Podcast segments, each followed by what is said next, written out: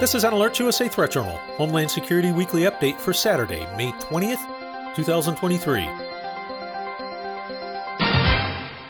This week in security news, starting with the southern border. On Tuesday, Texas Governor Greg Abbott called on the nation's governors to help support the state's unprecedented border security efforts in the wake of the end of Title 42 expulsions last week and the massive wave of migrants who are now attempting to cross the border between formal ports of entry. In letters sent to each of his fellow governors, Abbott requested support through what was known as the Emergency Management Assistance Compact which enables states to provide assistance and share resources with another state in response to a disaster or emergency. Quoting Governor Abbott, the flood of illegal border activity flows directly across the southern border into Texas communities, but this crisis does not stop in our state. In the federal government's absence, we as governors must band together to combat President Biden's ongoing border crisis and ensure the safety and security all Americans deserve, the Emergency Management Assistance Compact empowers states to provide assistance to one another in times of disaster or emergency, both of which accurately describe the current border crisis. Unquote. Talk about stepping up. On Tuesday afternoon, Florida Governor Ron DeSantis announced plans to send more than 1,100 National Guard soldiers and law enforcement officers to Texas to assist with border security operations. This includes 800 soldiers, 200 Florida Department of Law Enforcement officers, 101 state troopers, and 20 wildlife officers.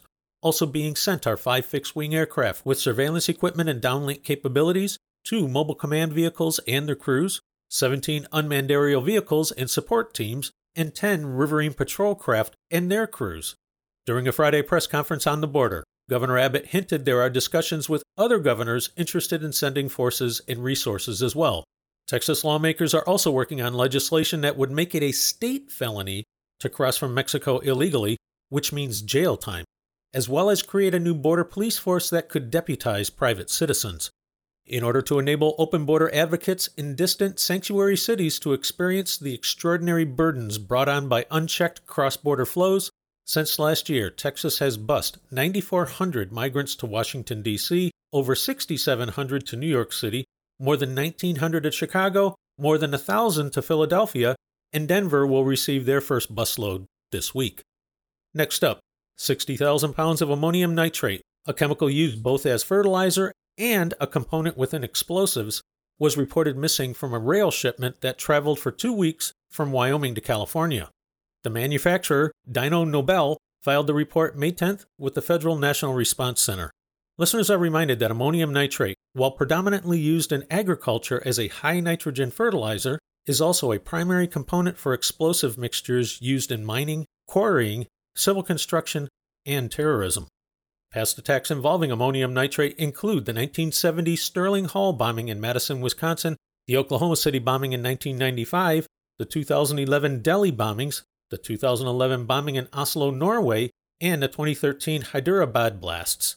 In 2007, Congress passed a law to regulate the sale and transfer of ammonium nitrate to prevent its use in acts of terrorism.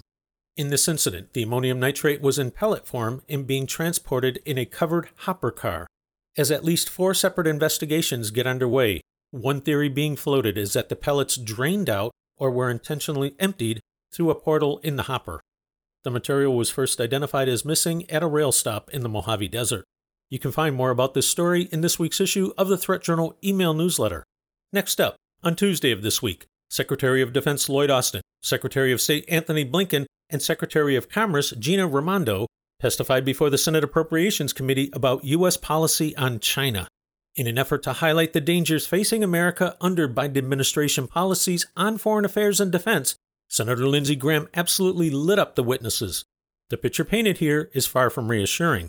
Here's Senator Graham in a clip you are unlikely to see on the evening news. Secretary Austin, I've been telling my constituents in South Carolina that if we fold in Ukraine and let Putin have his way with the Ukraine, China is more likely to invade Taiwan. Do you agree with that? I agree, Senator. And not only uh, China, but uh, we'll see other bad actors around the world uh, so try I, to do the same. I couldn't agree with you more. So, how we deal with other bad actors in the world matters. do you believe our disastrous withdrawal from Afghanistan emboldened our enemies, Secretary Austin?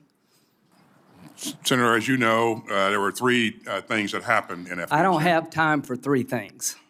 Do you believe it emboldened our enemies? And if you don't, you've missed a lot. I, I don't, Senator. Okay, good. Well, you've missed a lot.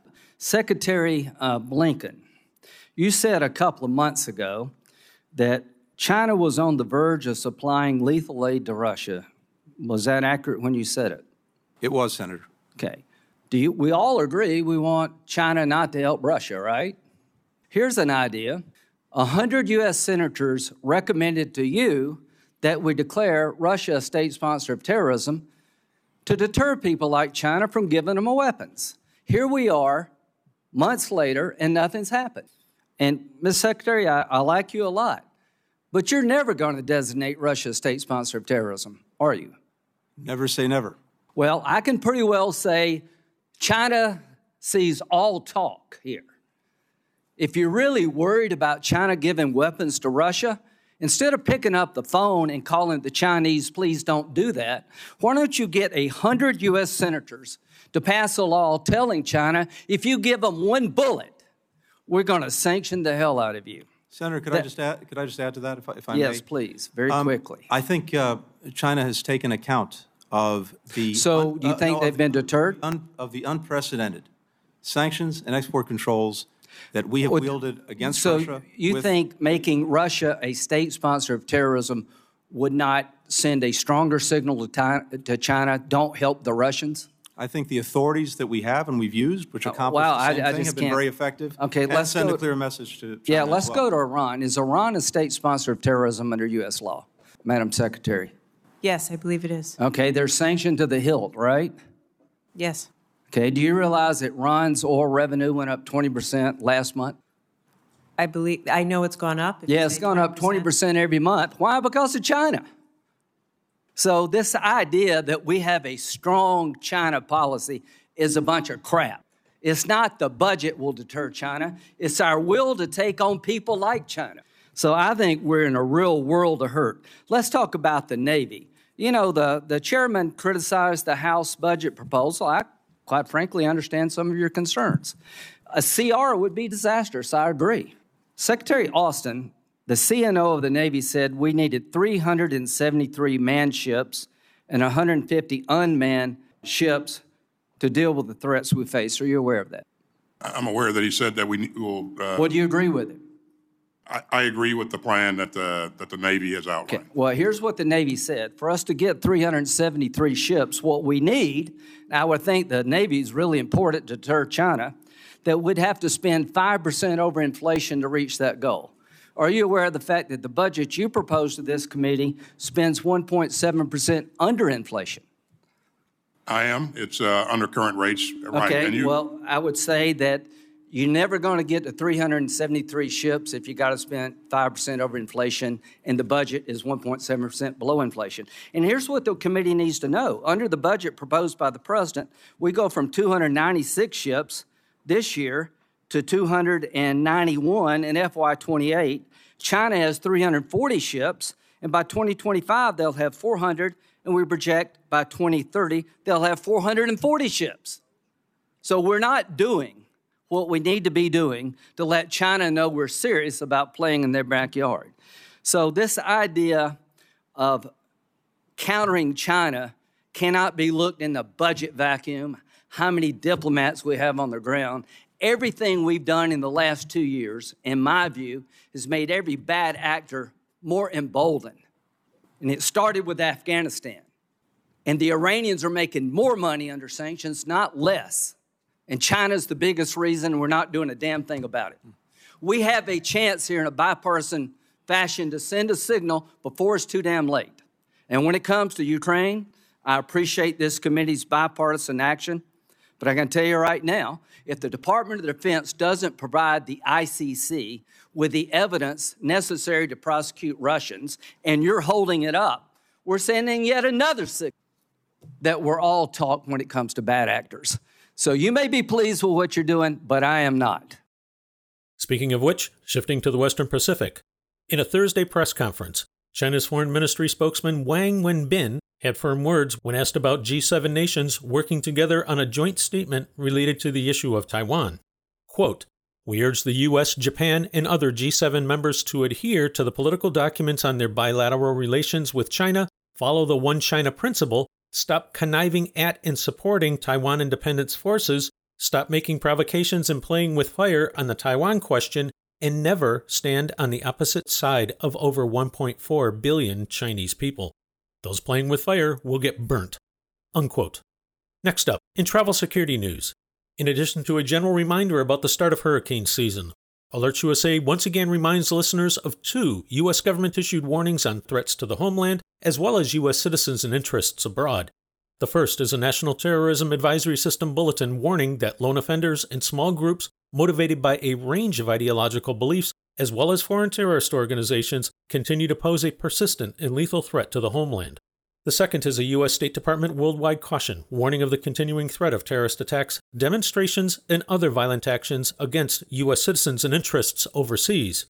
According to the cautionary statement, current information suggests that terrorist organizations continue to plan terrorist attacks against U.S. interests in multiple regions across the globe. These attacks may employ a wide variety of tactics to include suicide operations, assassinations, kidnappings, hijackings, and bombings. With this in mind, those listeners planning travel outside of U.S. borders, to include Mexico and the Caribbean, really should set aside some time to look at the safety and security aspects of your destination. At a minimum, Alert USA recommends checking out the U.S. State Department's travel website as well as that of the CDC for safety, security, and health considerations for your particular destination. To highlight the importance of making this part of your travel planning, just this week, a Canadian citizen was shot dead in the Mexican coastal resort town of Puerto Escondido, which is located in the southern Mexican state of Oaxaca. Two days earlier, a 23 year old Argentinian died in the same area after a brutal machete attack. In addition to U.S. government travel guidance, Alert USA also recommends taking a few minutes to visit the equivalent websites of the Canadian, Australian, and UK governments to see what those nations have to say about your destination, as the content of security assessments can vary widely. Links to those foreign government sites can also be found in the weekly Threat Journal email newsletter. Finally, Alert USA also recommends international travelers take a few minutes to register your trip with the State Department's Smart Traveler Enrollment Program so you can receive important security updates directly from the U.S. mission in your destination country. All of this is easy, it's free, and considering the increase in tensions and violence around the world, these simple steps could actually save your life if you just avail yourself of the resources. If you would like to receive Homeland Security related threat and incident alerts on your mobile device, such as those frequently mentioned in this podcast, visit alertsusa.com. Use promo code SAFE23 for a nice discount. Alerts USA continues to monitor the overall domestic and international threat environment and will immediately notify service subscribers via SMS messages and email of new alerts, warnings, and advisories, or any other factors which signal a change in the overall threat picture for American citizens as events warrant. This has been an Alert USA Threat Journal Homeland Security Weekly Update for Saturday, May 20th, 2023.